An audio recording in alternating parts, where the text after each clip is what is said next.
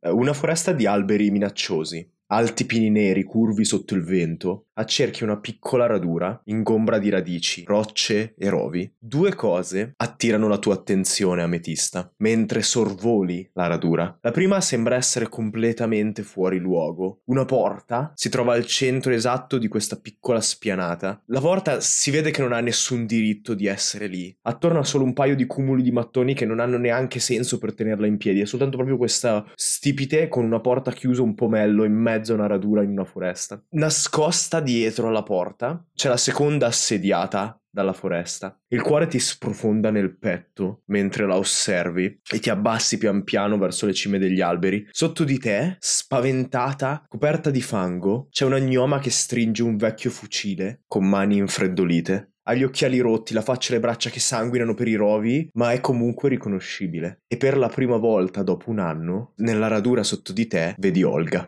Io eh, inizio a urlare. Olga, Olga, resisti! E mm, Olga si volta verso di te spaventata e vedi che è molto dimagrita, e ha il volto sporco di fango, ha appunto una delle due lenti non c'è più, una delle due lenti degli occhiali, l'altra è crepata e sta stringendo il, il moschetto ma in modo strano rispetto al solito. Eh, non lo tiene come se fosse un fucile, lo tiene come se fosse un bastone e lo tiene davanti a lei come per proteggersi. Inizia ad indietreggiare e, e non parla, scuote soltanto la testa e indietreggia. E tu, ametista, ti accorgi che è spaventata da te. La tua mentore, la gnoma che ha deciso di, di prenderti sotto la sua guida e di insegnarti come cacciare criptorei, ti vede scendere in volo verso di lei e si allontana pian piano. E io allora piango. Inizio a piangere. Io dico Olga, continuo a dire, "N- non faccio altro che urlare il nome di Olga e cercare di avvicinarmi a lei perché voglio raggiungerla e non voglio credere a quello che, che sto vedendo. Cioè, voglio solo arrivare vicino a lei. Quindi scendi sempre di più. È come quando usi la tua magia per rallentare le cadute, come abbiamo già visto altre volte nelle stagioni precedenti. Senti il vento che pre- ti prende, ti solleva da sotto, opponendo resistenza alla tua discesa, e i fulmini che si coagulano dentro il tuo corpo, dandoti l'energia magica necessaria per rallentare la discesa verso la, la radura. E più urli e più ti avvicini e più Olga scuote la testa e a un certo punto spaventata inizia a dire no, no, no, via, via, vai via, vai via e inizia a scappare e per la prima volta da quando la conosci le vedi dare le spalle a qualcuno mentre scappa. E quando atterri, il cambiamento di, di gravità sotto di te ti fa risvegliare. E Ametista ti risvegli matida di sudore nel letto, in questo letto, nella cabina del re del crepuscolo. Mi risveglio non solo ma di sudore, ma anche con le lacrime che effettivamente mi solcano le guance perché ho pianto davvero. Mentre piangi, ti tenti di asciugare un attimo il volto e vedi il- anche il cuscino bagnato sotto di te. Noti anche qualcosa che brilla sul comodino accanto a te, dove l'hai lasciato la serie prima. Questo cervello fatto completamente d'oro, che è ricoperto da uno sottile strato di umidità. E sai che è l'oggetto magico che hai strappato a una di queste creature, criptorei, che infestano da dieci anni il mondo di Kumo. E davanti al cervello c'è un piccolo porcospino alato che ti guarda e ti dice: Ametista, hai fatto ancora il sogno? Sì, Ponci, ho fatto ancora il sogno. Saltella dal comodino sul letto con, con le sue lucce, si avvicina asciugandoti le lacrime con la zampetta e ti dice: Non ti preoccupare, ritroveremo Olga prima o poi.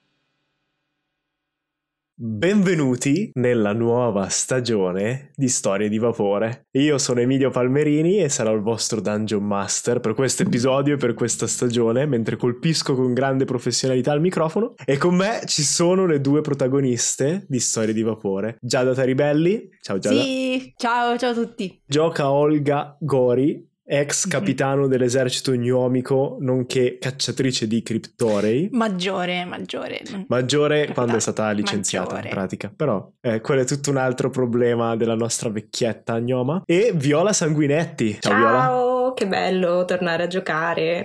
E che giusto per non mettere ancora più in imbarazzo è stranervosa per, per il fatto che stiamo ricominciando la stagione. Ho ripassato tutto però. Tanto tra due episodi io, te, gli, gli ascoltatori non si ricorderà più niente nessuno, quindi siamo a posto. Che di solito gioca e che anche questa stagione giocherà è Ametista, la nostra gnoma, sempre cacciatrice di criptorei, apprendista di Olga e eh, stregona, secondo le classi di Dungeons and Dragons. Quindi io incomincerei con il riassunto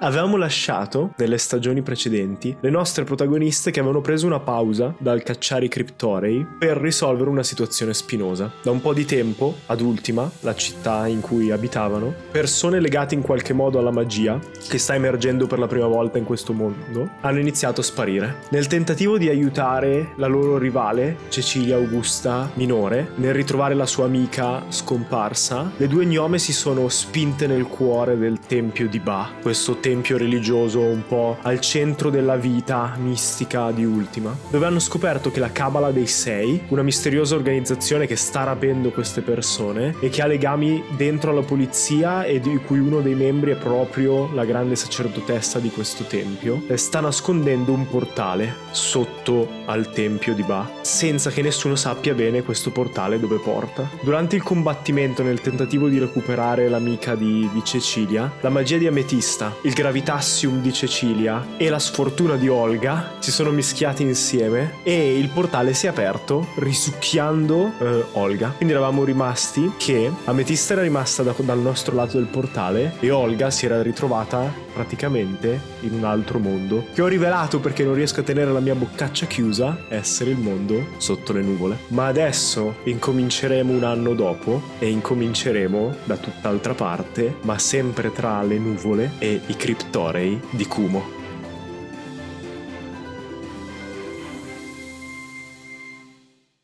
Le nuvole si dividono e un involucro argentato emerge dalla coltre bianca e rosa. Sopra di noi le soffici strutture di vapore e ghiaccio delle nuvole condensate si riflettono nel materiale del dirigibile. Questa cupola modellata e piegata nella forma di un ovale che sostiene il peso dell'aeronave al di sotto. Il dirigibile continua a salire di quota e la nave attaccata al pallone emerge finalmente dalle nuvole. La vediamo esplodere fuori con i fianchi d'acciaio completamente ricoperti di goccioline d'umidità. Alcuni pesciolini rossi volanti scappano via spaventati dallo scafo del dirigibile, mentre l'enorme massa di metallo nera e rossa fende le nubi con la maestosità di un sovrano nel giorno delle sue nozze. Le nuvole si aprono davanti allo scafo e si richiudono indietro, eh, mentre si muove verso una città che inizia a comparire all'orizzonte e sembrano quasi lo strascico nuziale del re del crepuscolo mentre viaggia verso la sua destinazione. Uno degli oblò più in basso, ancora al di sotto delle nuvole dove non si vede bene il cielo circostante, si apre con uno scatto e un piccolo riccio volante mette il musetto fuori annusando l'aria. Poi si gira e dice a qualcuno alle sue spalle: Siamo arrivati!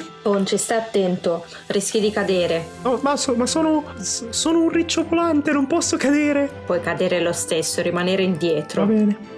Viola, vuoi descriverci Ametista mentre si avvicina a Ponci all'oblò del re del crepuscolo? Ametista dà solo un'occhiata fugace fuori dall'oblò. La troviamo con i capelli cortissimi rispetto alla- all'ultima stagione come l'avevamo lasciata, avvolta sempre dal, dal suo solito mantello e fa un po' impressione perché l'ultima volta che è stata sul Re del Crepuscolo non aveva il suo aspetto, e- ma aveva l'aspetto di Curzio, era, era travestita per non farsi, non farsi trovare ritrovare e questa volta anche se ha l'aspetto di ametista lei è come se non si riconoscesse e quindi con, con i suoi occhi smeraldo dà un'occhiata veloce fuori prende Ponci e, e se lo rimette sulla spalla.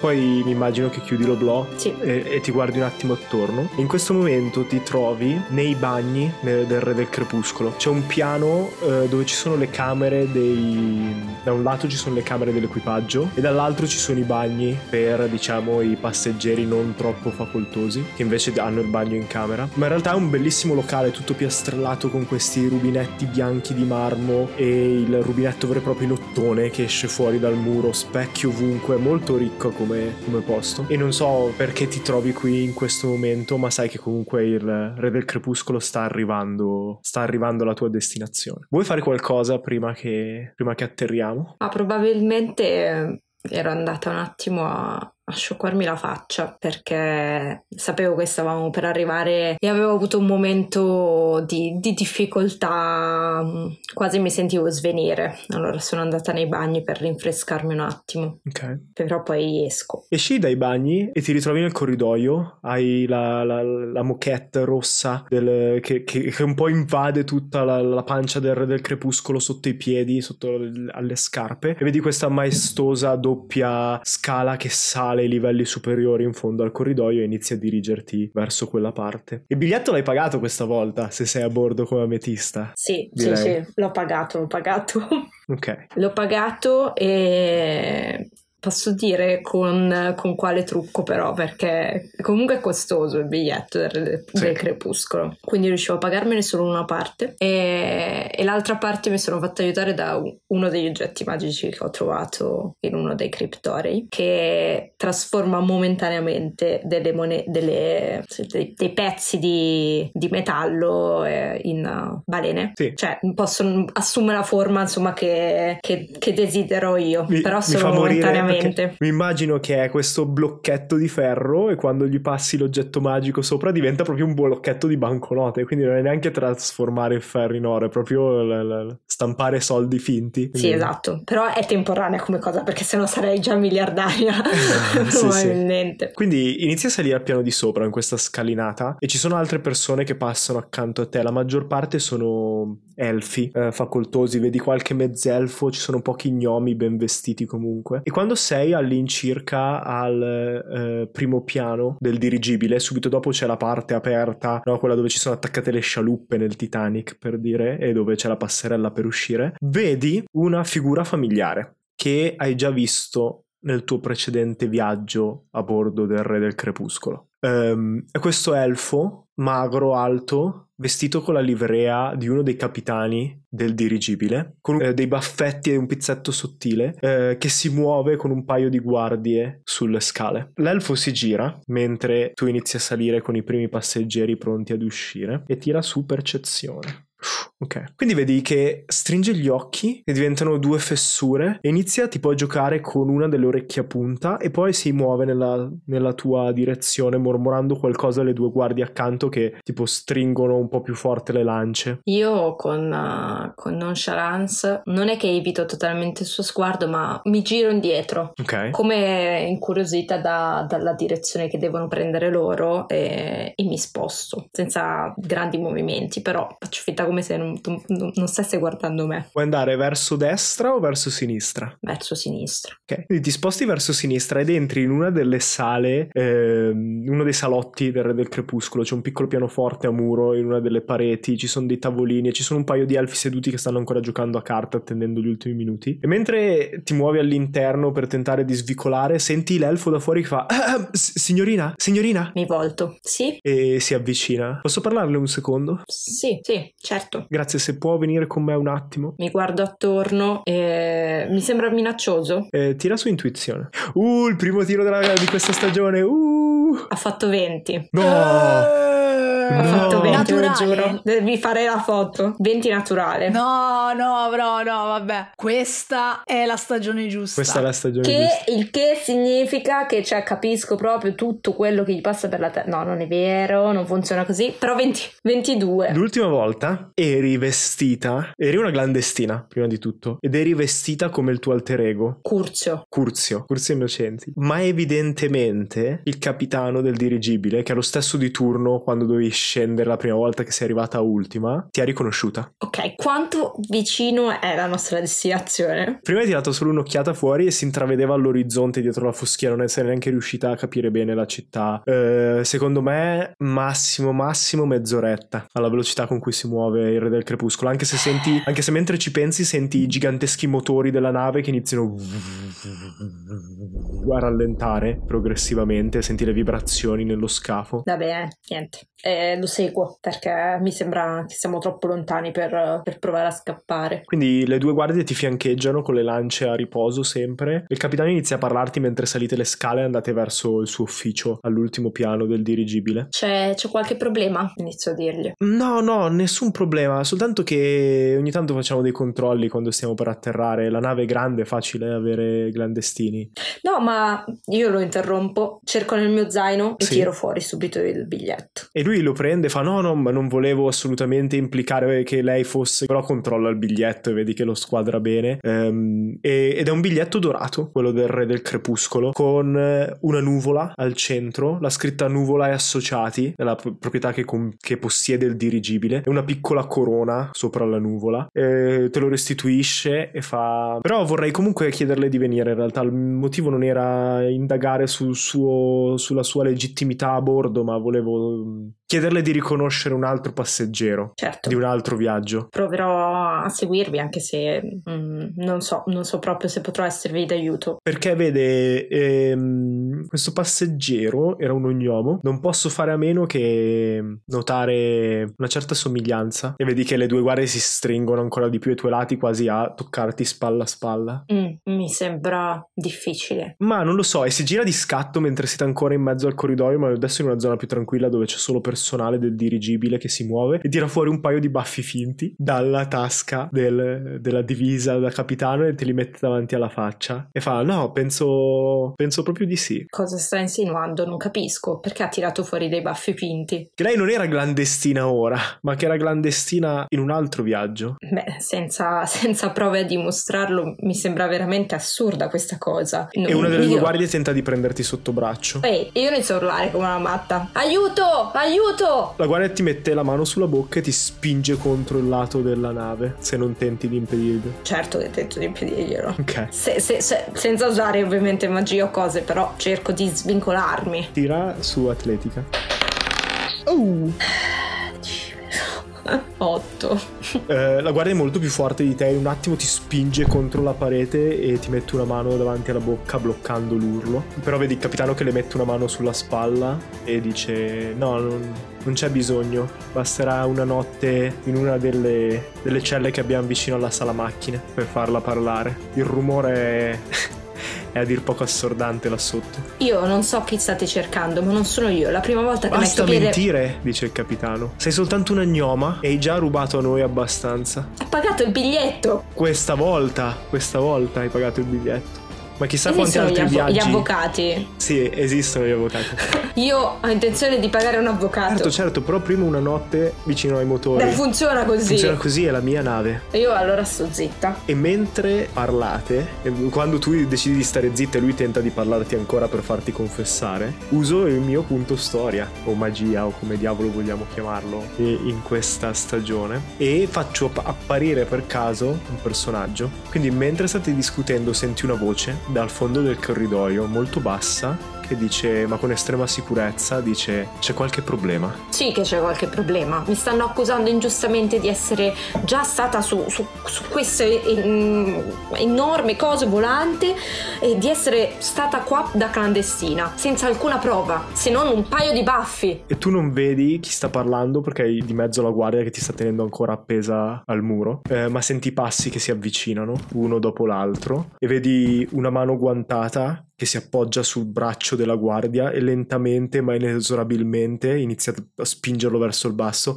Vedi la guardia che fa resistenza tentando di trattenerti, ma il braccio che è costretto a mollare la presa, mentre questa presa d'acciaio stringe l'avambraccio della guardia e lo tira giù. E appena sposta la guardia indietro con il capitano e la retaguardia che arretra in un passo spaventati dalla presenza dell'ognomo, vedi capelli biondi lunghi fino alle spalle e quello che possiamo descrivere soltanto come Harry Cavill più basso eh, e muscoloso, questo gnomo dall'aspetto feroce ma perfettamente misurato che spinge via la guardia e fa verso il capitano lei è con me, non so se vi conviene crearci problemi. E il capitano che, che guarda lo gnomo e arretra istintivamente di un passo sentendo proprio questa sicurezza che emana dalla sua postura e soprattutto vedendo la mano dello gnomo che scivola al pugnale che porta sempre al fianco. Una delle guardie dice qualcosa all'altra e pian piano iniziano a ritirarsi nel corridoio e dopo pochi istanti sentite la porta che si chiude dell'ufficio e tutti e tre gli elfi sono spariti. E Kraus ti guarda sorridendo. Io arretro di un passo, ma continuo con lo sguardo fisso su di lui. Ametista, Perché l'hai fatto? non dobbiamo aiutarci tra noi gnomi. Non mi sembra che l'ultima volta ci hai aiutate. L'ultima volta eravate tra me e la mia preda. Dove stai andando? A Kata A fare cosa? oh, mi hanno dato un nuovo bersaglio. Beh, non ne voglio sapere nulla questa volta, se non ti dispiace. No, ma mm, tu invece? Ti fermi anche tu? Io qua so- eh, sorrido un po' eh, in modo ironico e dico: Non penserai davvero che, che ti dirò che cosa sto andando a fare? E lui alza le sopracciglia stupito e visto il 20 naturale di prima, ti rendi conto che è veramente stupito dal rifiuto e ti dice "Ma ci conosciamo?". Abbiamo provato a ucciderci a vicenda. Sì, ma era per un lavoro, non c'era niente di personale dietro. Io lo guardo. Giada, Giada fa segni con la mano molto italiani nella gestualità, ma che potrebbero essere riassunti come questo è matto. Io lo guardo, gli dico: Non mi dimenticherò del tuo favore, ma questo non significa che siamo amici. Prendo e cerco di uscire dalla stanza molto lentamente. tu gli giri attorno e lui non fa non muove un muscolo mentre passi e ti allontani nel corridoio se vuoi senza che lui ti segua. Sì. Tagliamo da questa scena e appena rivediamo Ametista l'ambientazione è completamente diversa. Dietro alla gnoma c'è il dirigibile approdato al porto di questa città e Ametista me la immagino che è in mezzo alle persone che sta tentando di alzare la testa e guardare Kata, la città in cui è approdata la capitale del baronato Tempesta, nazione indipendente di gnomi su Kumo. Vedi ehm, attorno alle città queste nuvole violacee e sottili, molto più sottili di quelle che passano a ultima di solito e che si muovono come nebbia in mezzo a queste gigantesche torri che finiscono a spirali e che culminano in questi lunghi pennacoli di bronzo, cromo, rame verde che si stagliano orgoglioso un po' ovunque in tutta la città. Ai loro piedi edifici di vetro e mattoni creano una città che ha differenze altezze, con ponti di corda, ferro e legno che creano intricati pattern sopra le strade. Non ci sono gli stessi tram eh, a cui siamo abituati ad Ultima, ma molte più automobili che starnazzano e sferragliano in giro per la città in queste strade che non erano state pensate per loro. Ehm, già dal porto eh, sentiamo le, le- le- le grida delle persone eh, di questo mercato all'aperto che si costruisce dal porto e arriva fino al centro della città. E, e senti fin da subito che ogni strada ha un differente odore, colore, a volte addirittura sapore, ma ovunque il giallo e l'azzurro di, di Kata sono i colori dominanti. Vedi queste bandiere che sventolano orgogliose su alti pennoni su tutti i moli del porto. E la giornata è tua. Una volta che sei riuscita a scappare ancora una volta dal re del crepuscolo, puoi muoverti nella città come vuoi. Vedo dove, dove va Kraus comunque, cioè mi, mi fermerei quando scendo un po' appartata, eh, non proprio davanti alla, alla discesa per vedere se, se lo vedo scendere anche lui. E tira su percezione. 12, 16. Vedi lo gnomo che scende eh, fischiettando dal re del crepuscolo, dalla passerella. Eh, tiene la giacca tipo con due dita dietro a una spalla e vedi i muscoli eh, che si stagliano contro la camicia, questo corpetto. E già così, attraverso la camicia quasi trasparente, intravedi il colore metallico eh, delle sue braccia. Poi si muove in mezzo alla folla. Vedi che va verso la zona in realtà nord della città. Ehm, così su due piedi, se non lo senti, segui attivamente, dopo poco scompare dietro una delle bancarelle e, e- e sparisce nel mercato. Però va verso la zona del vecchio porto, insomma. Mhm, Ok. Ma io va- prendo quella direzione senza seguirlo, però come se fossi un po' persa, quindi l'unico punto di riferimento che ho, l'unica cosa conosciuta, mm, vado verso quella verso nord anch'io, insomma. E in realtà eh, che ore sono? Cioè che... E eh, il Re del Crepuscolo è circa il mattino quando approda. Sì, eh, siete arrivati all'alba quasi. E immagino che tra approdare e tutto ci è voluto un'altra oretta oltre alla mezz'ora che ti avevo detto. Quindi diciamo che sono, iniziano ad essere le 6, 6 e mezza del mattino. Ok, vado verso nord e comunque il mio obiettivo è subito trovare un, un luogo dove eh, cercare delle informazioni, quindi appunto un, una- un mercato, una taverna, una, insomma, una locanda. Ok. Quindi abbastanza grande, ecco, cioè non le prime bancarelle che vedo, un luogo abbastanza frequentato. Ti muovi all'interno del mercato segu- seguendo Kraus ehm, e ti fai strada su una folla che è principalmente composta da gnomi, eh, alcuni un po' più alti degli altri, un po' più nerboruti, altri un po' più magrolini, ma comunque molto simile alla folla a cui saresti abituata a Borgo Basso, il quartiere di Ultima che hai lasciato alle tue spalle. Ehm, ti senti quasi a casa mentre ti muovi, anche se gli odori sono un po' più esotici, un po' più strani, e c'è aleggia e ci metti un attimo di, di identificarlo, ma sotto tutta questa tempesta di odori diversi aleggia sempre l'odore del metallo e della benzina che brucia. Mentre stai girando in una piazza, noti un po' di bancarelle più solide, qualcuna che è proprio imbullonata nel terreno, altre che hanno panchine di metallo attorno e ti danno un po' l'idea di essere un po' più stabili rispetto a tutto il resto del mercato. E potrebbe essere un buon punto dove cercare informazioni. Comunque nella piazza vedi che ci sono anche dei negozi, c'è un macellaio, ci sono un paio di pescivendoli, c'è una locanda, quindi se vuoi hai un po' di opzioni attorno a seconda di quello che ti interessa. E sto molto attenta perché voglio studiare il nuovo luogo in cui sono, in cui sono arrivata perché non ci sono mai stata qua. Quindi mi voglio un po' ambientare, cercare di capire come, come si muovono anche le persone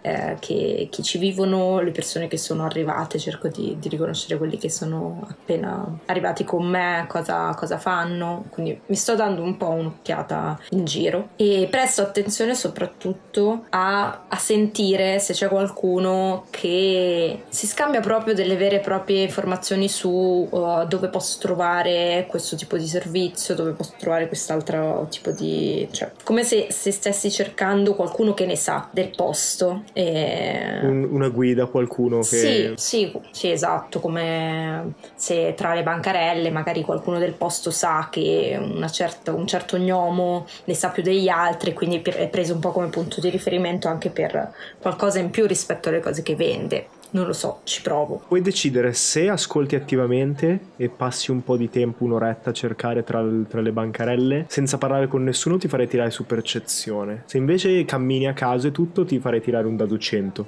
e vediamo cosa esce. No, sì, ascolto, cerco attivamente.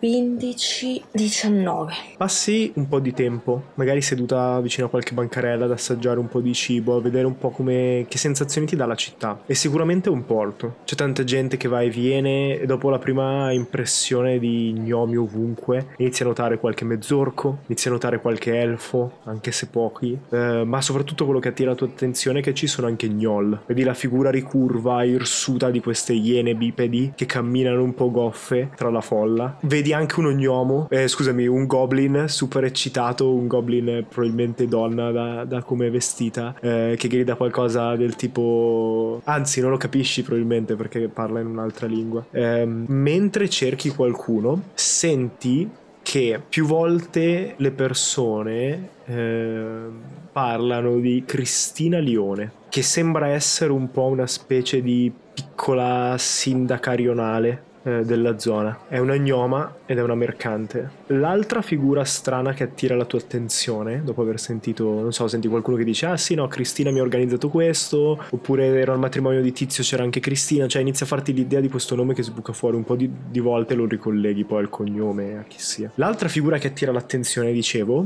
è eh, un certo Danticus. eh, perché lo noti nella piazza, seduto ad un angolo, ed è un elfo con la carnagione rigiastra, gli occhi rossi, ed è un elfo mendicante, vestito di stracci bianchi, una- un, un lungo, un grosso cappello di paglia tutto bucherellato e dei sandali ai piedi, e, e ti impressiona un attimo la vista. Sì, perché è totalmente diverso da, da quello a cui sono abituata. Ehm, di certo questo non me lo aspettavo, quindi, quindi sì, cioè, riesco a capire perché mi fa particolare impressione, quindi mi, mi rimane anche, insomma, ogni, ogni tanto mi, mi giro a, ri- a riguardarlo. Allora direi che mi avvicino a una bancarella, una di quelle eh, da cui ho sentito il nome di, di Cristina. Vedo come mi sembra la mercante, il mercante che, che è lì alla bancarella. Ok. Il mercante che è lì si chiama Zirk, è un, eh, un orco, a dire il vero, abbastanza bassino, eh, non, è- non ha una statura imponente, ehm, però è muscoloso, di quel tipo di muscoli molto secchi, più per il fatto che mangia poco che per il fatto che, che faccia palestra. Ha questa salopette larga, macchiata nella parte davanti, e, mm, con un paio di attrezzi infilati dentro ed è sporco di grasso sia sulla faccia che sulla, che sulla salopette. Cos'è che vende? Eh, vende componenti per automobili e altre cose meccaniche. Vedi un paio di ah, strumenti sulla sua bancarella, vedi ingranaggi, vedi mozzi eh, delle automobili, vedi anche ancore in realtà. Ti dà l'impressione generale che sia un fabbro, ma che si stia pian piano convertendo a una nuova professione. Io per un attimo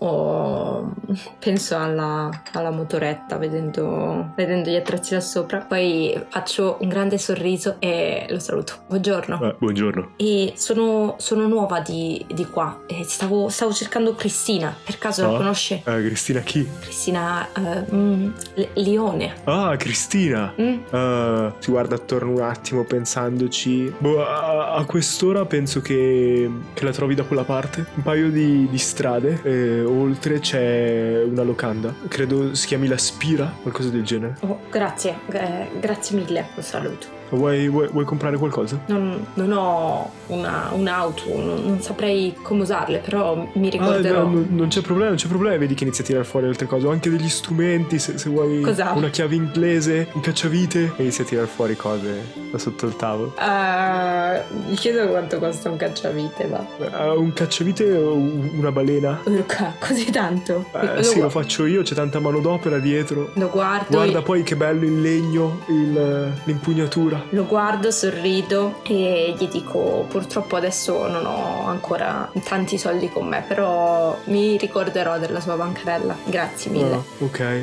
E vado. rimette via dispiaciuto il... Cioè, cacciavite, Il una cacciavite. balena, va, bene che c'è tanto amore, ma insomma mi sembra un po' troppo. Eh, ci ho provato. Ho detto, questa è una turista. Vado verso dove mi ha indicato.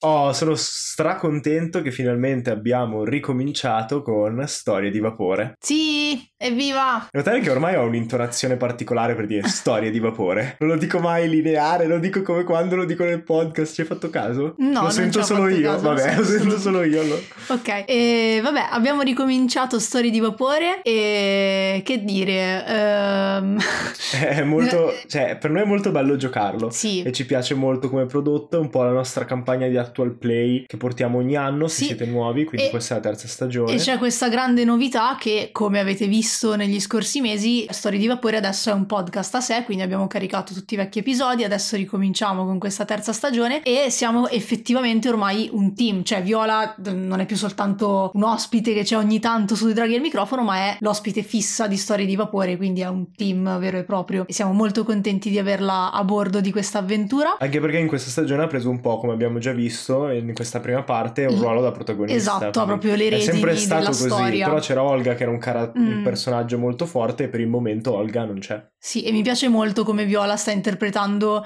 questo distacco temporale, questo salto temporale di un anno e tutti i cambiamenti che ha, che ha avuto Ametista che scoprirete anche nei prossimi episodi che abbiamo già registrato e però insomma fin da subito penso che sia molto visibile. In questi segmenti pubblicitari, come stiamo facendo un po' oggi, eh, abbiamo deciso che parleremo un pochino, giusto quei due minuti, eh, del... eh, Dietro de- alle quinte, Sì, del dietro le quinte, dei retroscena del podcast e magari ogni tanto daremo anche qualche indizio qua e là, se... Cioè, boh, Emilio darà qualche Io do indizio qualche qua e là. indizio che sarà la rovina di questo podcast perché so già che non riesco a tenere la bocca chiusa, però E questi segmenti pubblicitari sono possibili grazie al nostro sponsor che è Lorenzo Brachetti. Lorenzo Brachetti è un assicuratore, è un nostro grande fan e sostenitore, direi da- dal- fin dal principio, Sì. fin dalla nascita di tutto questo. Esatto. E, mm, ma appunto nella vita fa tantissime cose, tra cui principalmente l'assicuratore. Quindi se avete bisogno di assicurare qualsiasi cosa, il suo numero è 340 521 1051 340 521 1051 ma Oppure potete anche contattarlo per mail lorenzobrachetti chiocciolaoutlook.it lorenzobrachetti chiocciolaoutlook.it Potete assicurare appunto qualsiasi cosa e potete essere sicuri di trovare una persona gentile, disponibile, simpatica, Competente. eh, competente che vi mette a vostro agio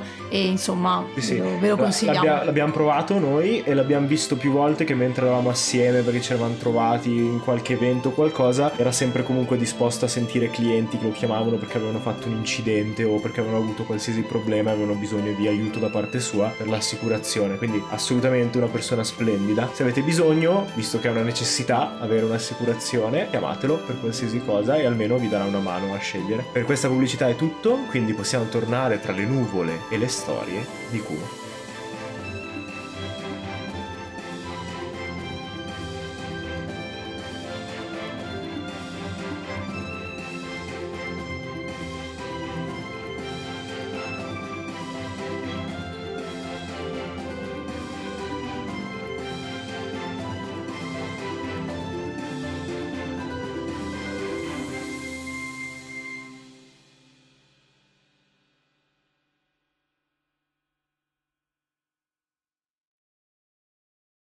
Ti avvicini verso la locanda ehm, e dopo un paio di altre indicazioni da passanti e cose del genere eh, ti ritrovi davanti a questa facciata eh, di mattoni rossa eh, che finisce con questo tetto spiovente un po' fuori luogo rispetto al resto e vedi che legate sopra ci sono vari spuntoni di bronzo tutti tenuti eh, bloccati da cinghie varie Ehm, e c'è un'insegna con eh, una piccola disegno del tetto e sotto la scritta La Spira, Mhm. locanda e taverna Sì, entro. Apri la porta ehm, e ti accoglie quella che potrebbe essere una semplicissima locanda anche di ultima. Eh, tavolacci in legno a malapena lisciati o piallati, eh, tenuti insieme da poche viti, un paio di, di- di, eh, panche semplici. Ci sono soprattutto gnomi come clientela e poi vedi dietro al bancone questo mezzorco che si sta tipo passando un dito tra le zanne mentre pulisce i bicchieri, poi si rimette a pulire quando ti vede, fa un- ti fa un cenno come per indicarti di entrare nella locanda. Rispondo al, al cenno e, ed entro. Mi guardo subito attorno, non so,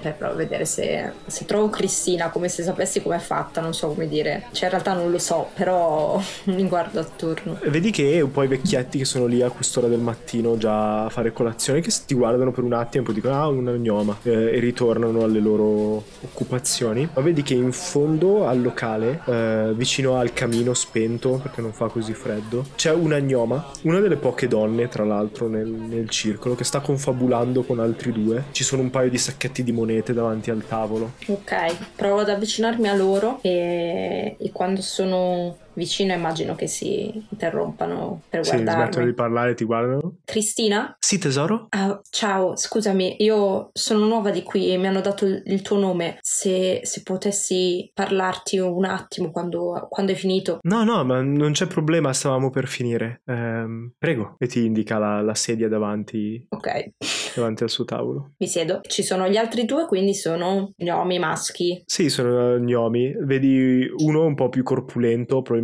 un macellaio. E, e quando tu ti siedi, tipo, si scusa, si alza e fa: No, va- va- vado ad aprire il negozio. Saluta eh, Cristina ed esce dal locale. L'altro invece si pulisce le unghie Ok. un attimo e poi beve dalla sua- dal suo boccale. Mi, mi hanno detto che è una, una figura importante qua a, a Kata. No, non direi che sono una figura importante qui, figurati. Esagerano, esagerano. Beh, che, che sa come ci si muove. Io sono, sono appena arrivata. Ah, ma s- solo perché sono qui da tanto, tesoro, o nient'altro? Mm, avrei bisogno di, di un po' di informazioni se, se possibile. Eh, di... per dove stare? Qui, qui, qui hanno delle buone stanze se, se hai bisogno di dormire. Eh, stai cercando anche un lavoro? Qualcosa del genere? Eh, mi guardo attorno tipo come stessi valutando la, la locanda e annuisco. Dico, Mm, sì, sì, non, grazie, non, non, sapevo, non sarebbe male. Chiederò, chiederò sicuramente per una stanza. Hai, hai, detto un lavoro? Ah sì, mm, c'è sempre bisogno di qualche gnoma sveglia. Se sei interessata mm. possiamo metterci d'accordo. Io, io so qualcosa su come viene vista, cioè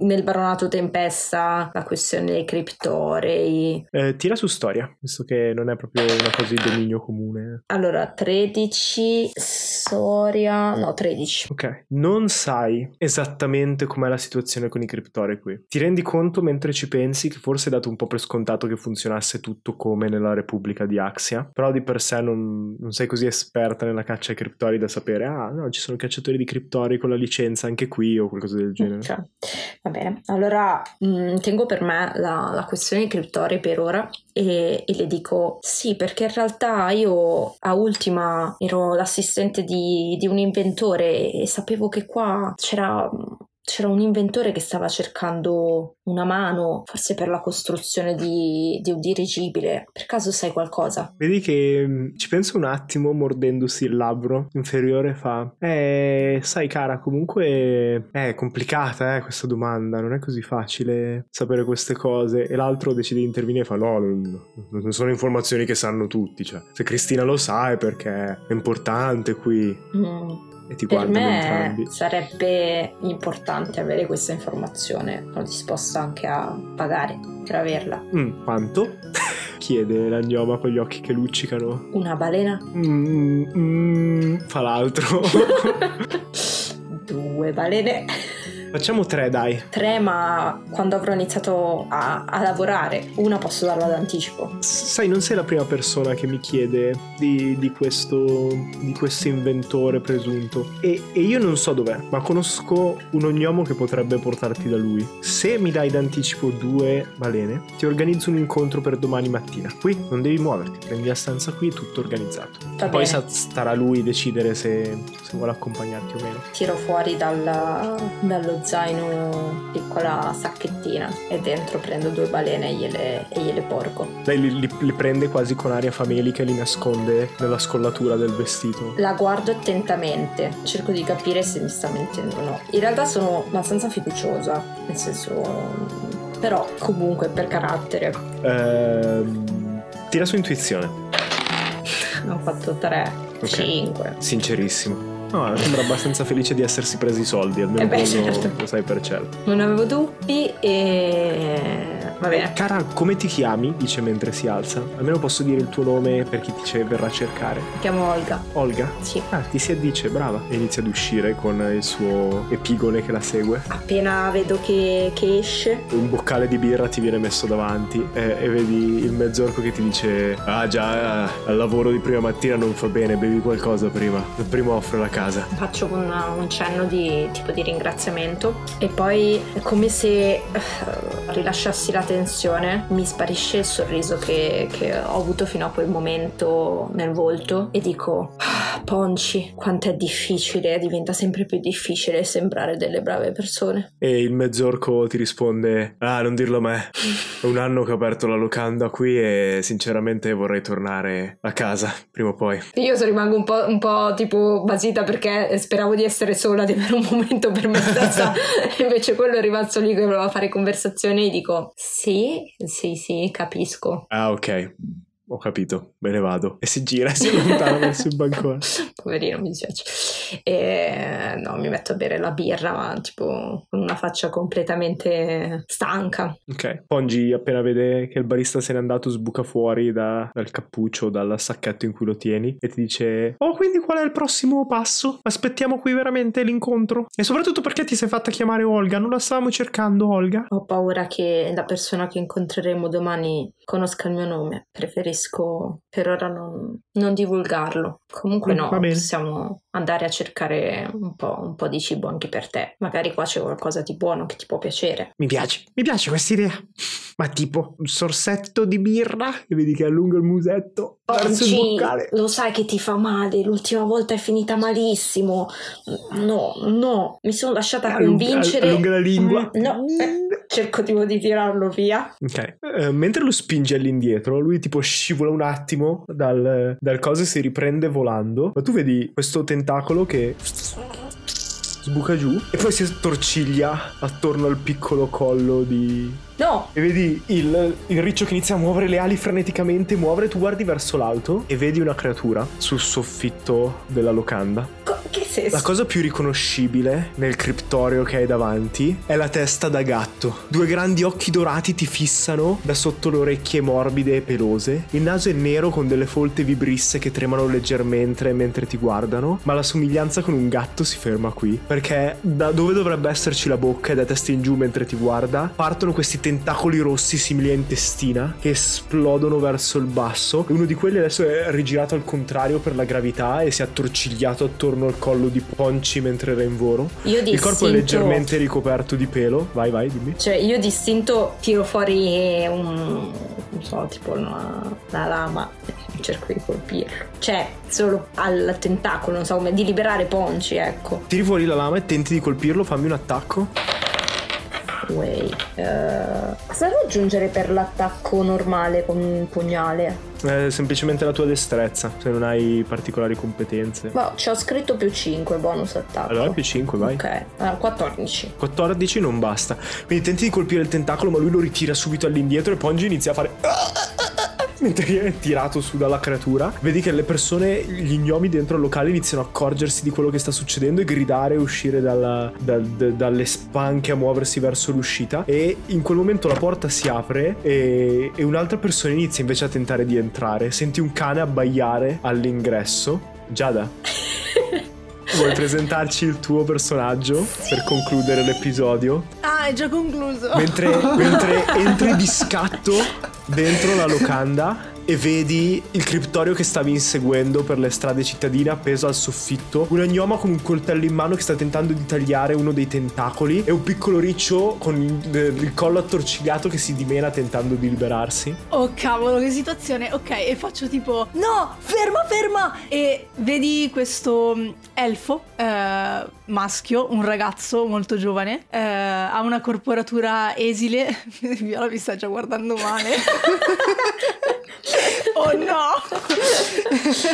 ha una corporatura esile, la pelle pallida e i capelli biondi con sfumature di rosso che sono tagliati corti ai lati eh, sulle tempie e sono più lunghi al centro ma sono raccolti in un codino. Ha gli occhi verdi molto espressivi ma al momento tu non li vedi perché sei un po' lontana. Noti che ehm, è vestito in modo molto semplice con vestiti sgualciti, ha una maglia grigia slabbrata, ehm, una giacca aperta color sabbia e dei pantaloni neri pieni di tasche giganti da cui fuoriescono attrezzi di tutti i tipi e accanto a questo cucciolo di cane che in realtà è tipo un cucciolo d'orso perché è uno di quei cani super pelosi e sacco di pulci. Sì, sì, eh, cioè sul marroncino tendente all'arancione. E mm, quindi c'è il cane che tipo entra sbavando e inizia a correre verso il criptorio e, e lui, che per ora non ti svelo come si chiama, che tende le braccia verso di te e ti fa Ferma, ferma, aspetta, può essere molto pericoloso. Sta mangiando il mio riccio! E senti il cane che abbaia e capisci quello che dice e, e lo senti dire il padroncino non vuole ucciderli, non ucciderlo! E mentre corre verso di te sbavando.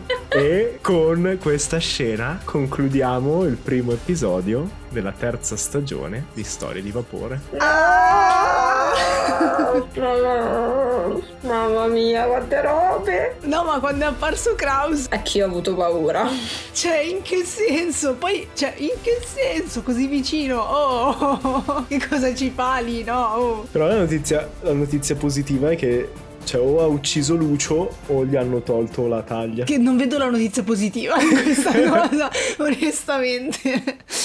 Eh... Comunque adesso possiamo rivelare, visto che stiamo ancora registrando. Stiamo ancora registrando, sì. Sì. Che per questa prima parte di stagione, fino a quando sarà necessario, Giada non giocherà Ametista, ma giocherà questo personaggio. Io non gioco mai a presenteremo. Metista, poi... Oh shoot! oh no! La fine, eh, guarda che quando inizi a confondere i giocatori è, è andata. No, non sì. giocherà Olga. Non giocherò Olga anche se mi manca infinitamente perché è una parte del mio cuore, ma sono molto contenta di questo personaggio e mi sono impegnata molto a scriverlo, non so per quanti episodi lo, lo giocherò, però è stato bello crearlo e spero si riescano a vedere un po' di cose di lui, di cui non vi svelo ancora il nome. Mhm. Mm. E Mhm. poi così con la conoscenza dei due personaggi approfondiremo anche un po' nel prossimo episodio cosa ci fa Ametista qui e perché sta cercando Olga in un altro regno. In che, in che posto fighissimo siamo? Cioè, Baronato Tempesta, il territorio libero degli gnomi, è bellissimo. Finalmente. E tu sei un Potere. elfo, Io Giada, sono un non puoi elfo. godertelo. Ma è una gioia. Esatto, sì. Mi piace essere discriminata ovunque, questo è un po', è un po' il riassunto Il dei miei personaggi. dei tuoi sì. personaggi. E no, possiamo approfittarne per dire anche un'altra roba te- della serie informazioni random che diamo Vai, vai. poi là.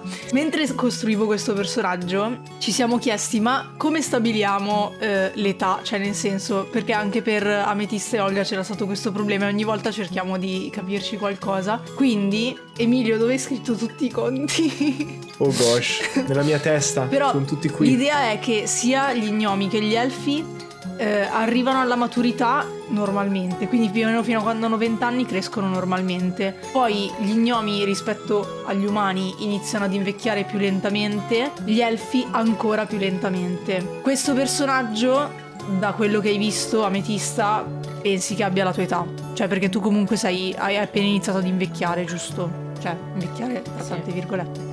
Sì, Ok. come invecchiamo noi trentenni. Esatto.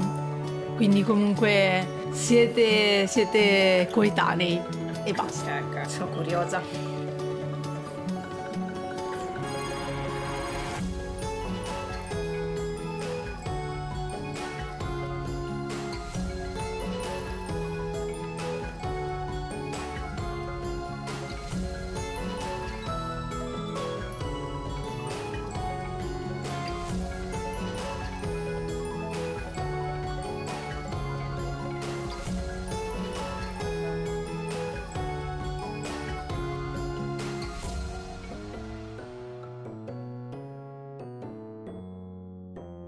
Olga Gori è interpretata da Giada Teribelli che trovate su Instagram come Giada di Ruolo. Ametista è interpretata da Viola Sanguinetti che trovate su Instagram come Viovagram. Il master è Emilio Palmerini.